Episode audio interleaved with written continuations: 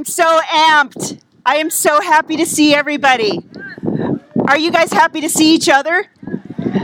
Oh, come on. That was it? Woo! You know, when they were doing the announcements and they were saying, um, for the first service, for those of you who don't have, I thought they were going to say coronavirus, because that's how pretty much every sentence ends. But I'm thankful that it's if you don't have children, you come to first service. And if you have kids, we're going to have something for them for second service. But I'm just so excited. I, I've started to, to see, you know, there's opportunities uh, where people are getting together on airplanes and at the Hale Center Theater and in the movie theaters and everywhere. So why not church? Amen? Amen? Come on, guys. Do you guys need do you need a little shot in the arm? I might get you up and jumping up and down like I do with the kids. Hey, today we're going to talk about something. Welcome everybody. We're going to talk about something that that people don't talk about very often. Are you ready? You ready? You want to talk about something that most people don't like to talk about? Everybody's like, no. Everybody's triggered. Got your issue that you don't want to go there? Well, we're going to go there today. Today, the message is called the wedding day. Now, that's not the part you don't want to talk about. But we are going to talk about what's called eschatology, which means the study of last things. The study of last things. We are going to talk about the last days. We're going to talk about the return of Jesus Christ. Amen? Jesus Christ is coming back. Who, who agrees with me on that? So apparently, 85% of all people do not even believe that in our culture. 85% of people do not believe what the Bible says about the return of Jesus Christ, but the Bible says a lot about it. As a matter of fact, one third of the Bible is a prophecy speaking about the, the return of Jesus, the reign of, of Jesus on the earth. Now, I'm not going to get too deep into it, so don't shut down on me yet, but I just want to read this to you. 1 Thessalonians 4:13. This is what Paul the apostle says. We do not want you to be uninformed, brothers and sisters, concerning those who are asleep so that we will not grieve like the rest. When the Bible talks about those who are asleep, it's talking about those who have died, those who have gone on. It says, We don't want to grieve like the rest who have no hope. For if we believe Jesus Christ died and rose again in the same way, through Jesus, God will bring with him those who have fallen asleep. So if you have loved ones who have passed away, they're, they're called sleeping and Jesus Christ is going to come back and take them to be with him just like he's going to take those who know him. 1 Thessalonians 4:16 the Lord himself this is what this is explaining how he's going to come back down. The Lord himself will descend from heaven with a shout and the archangel's voice and with the trumpet of God and the dead in Christ, those who have fallen asleep, the dead in Christ will rise first. It says, Then we will all who are still alive will be caught up together with them in the clouds to meet the Lord in the air. So we will always be with the Lord.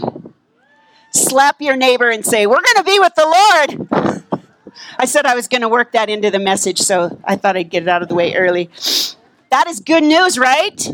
If you know Jesus Christ as your Lord and Savior, that is some seriously good news.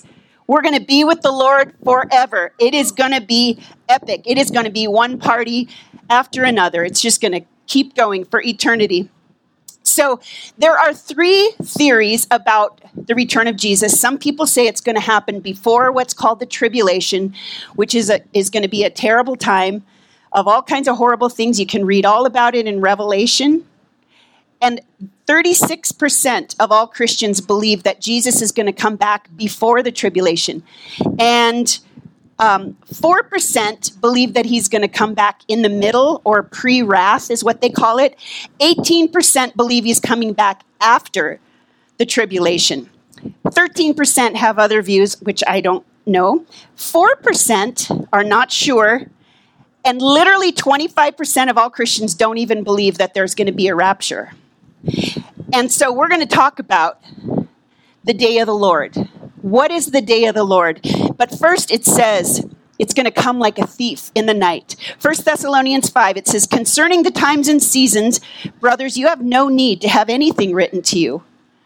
What this is saying is that we should see things are going to point toward the return of Christ. There are going to be ways we can tell. Now, Jesus says no one knows the day or the hour. Nobody's going to know.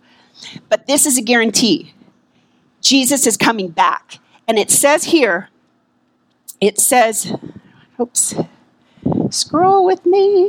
It says here, concerning the times and seasons, it says, the day of the Lord will come like a thief in the night. How many of you have a home security system? Anybody? Home security system? The, the sales of home security systems in the last couple of years has increased exponentially because people they're buying like the Nest or the what are some other ones the do you know what the best way, the best deterrent to keep thieves out of your house? A dog. Yes. Shout out for all the dog lovers. So you should go buy a dog if you don't have one instead of a security system because that will deter the thieves. But if you knew, if somebody said to you, there's a thief that's going to come to your house, what would you do? Would you just go, okay, that's fine. I'll just, I'll go to bed. What would you do? You'd be diligent, wouldn't you? And the Bible says, the day of the Lord will come like a thief in the night. This is saying it is going to happen, and it is going to happen at night. And you need to be ready. And like I said last week, when Jesus comes back, do you want to be doing the things that you're doing now when Jesus comes back? Are those the things you're going to be, want to be doing?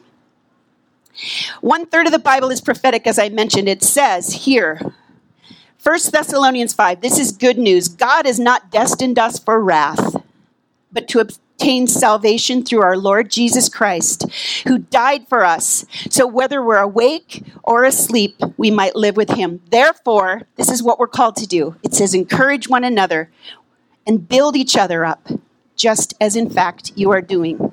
You know, the word, uh, one of the teachers last week in our simulcast said, the word unprecedented has been used more this year than probably any other time in history, right? Everything's unprecedented. This is unprecedented. We've never seen such a thing. All of these are signs pointing to the fact that Jesus Christ is preparing his body. He's preparing the church, which is called the bride of Christ. He's preparing us, but he's going to come back, and nobody knows when. Even the Son himself, Jesus said, No one knows only the Father in heaven. So I want, I want you to check this out. It says, um, it says here, it says, A.W. Tozer says that a low view of God is the beginning of a hundred lesser evils. We cannot view God as just kind of like this God who's kind of nonchalant, who's just like, eh, it's not that big a deal.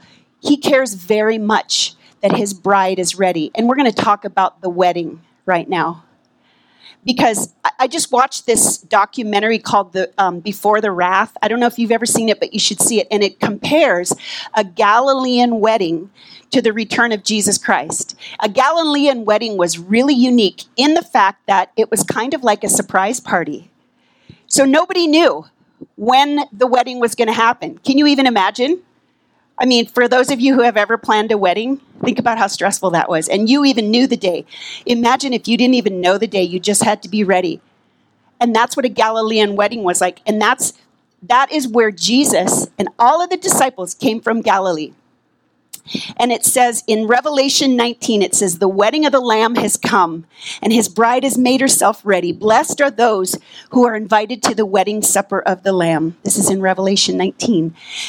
And what happened in a Galilean wedding was a year before, approximately, the groom would go to the bride. He would give her father money. This wasn't to purchase her, but he would give her money as an insurance policy in case anything were to happen to him, that she would be taken care of. Kind of like the deposit of the Holy Spirit that's been given to us. And then the groom would give her a cup of wine as like her proposal. This would be like Will you marry me? He would give her a cup of wine. And then she had the decision to make. She's like, either I'm going to drink from this cup or I'm going to reject him, which would have been horrible because everybody in the entire town was there. Everybody in the whole town was there. So, you know, have you ever been to uh, those stadiums where, like, they, they put, you know, Jennifer, will you marry me? And then he does this thing, you know, like they go out onto the floor at the jazz game or whatever, and he gets down on his knee at halftime. Have you ever seen the fails on YouTube where they say no in front of 40,000 people? Like, imagine, those are horrible. Those are, those are so sad. They're kind of triggering a little bit. But um, imagine that if this bride rejected this cup that the groom is offering her, but if she accepts that cup, she drinks it, which is very symbolic of the cup that Jesus Christ offers us in the new covenant of his blood. So then the, the couple separates, and the groom goes over here. Sorry, camera guys. The groom goes over and he begins to prepare a place that they're going to go live. And then the bride goes over here and she goes and gets herself totally ready. She gets her clothing and she gets herself completely ready for this for this soon coming wedding. And so what happens is for an entire year they're both busy doing their stuff, but they're still considered betrothed or they're considered essentially married even though they don't live together. And, and when I was in Israel, I could see these homes and they would just keep building on and building on. Each of the sons would build a home to go live and to bring the bride home with him. And so they would just sit there and wait. And then every single night, imagine this, ladies, those of you who, who have had a wedding dress, who've worn a wedding dress, she would sleep in her wedding dress every night. Anybody else like get this thing off, like with all of the sticky things. She would sleep in her wedding dress and wait. And then the father of the groom would decide when it was time. The father of the groom was the one who knew. He was the only one who knew. And so when he determined it was time, he would go wake up his son. And then the son would go and he would blow he would blow a shofar. Do you guys want to hear what a shofar sounds like? All right, you ready? Here it is.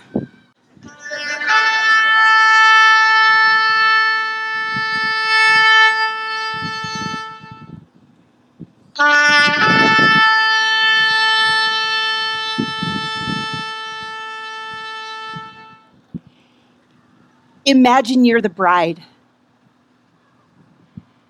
and you hear this sound. And you know that this means your groom is coming to take you to the place he has prepared for you, the home he has built for you, thinking of you every step of the way, preparing a place where he can take you. And like it says in the Bible, Jesus says, I will take you to be where I am. It doesn't say, I'll come to be with you where you are. He says, I'm going to take you to where I am. And where is Jesus right now? Anybody? Jesus is in heaven. So, this is a symbol of the bride of Christ, which is the church. Ephesians talks about we are the bride of Christ. And Jesus is encouraging us to start to get ourselves ready and to prepare because he wants to come back and take us home to be where he is. And Jesus is coming. And I want to ask you are you ready? Are you ready? If you go to sleep tonight, I just want to know are you ready?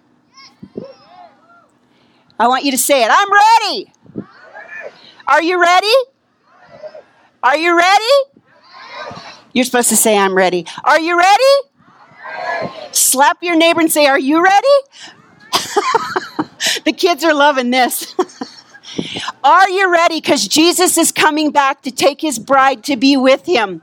And this is what the coronavirus is doing, guys. It is purifying us. It's bringing our garbage to the surface so that we can be pure and spotless and holy and beautiful before God. So that when he comes to take us home, we're going to be ready. Let's say it one more time. Are you ready? Amen. Okay, we are going to worship again. We're going to worship the Lord because we have a reason to sing. Do we not? Jesus is coming back. We need to be ready. Let's be ready, people, okay? God bless you.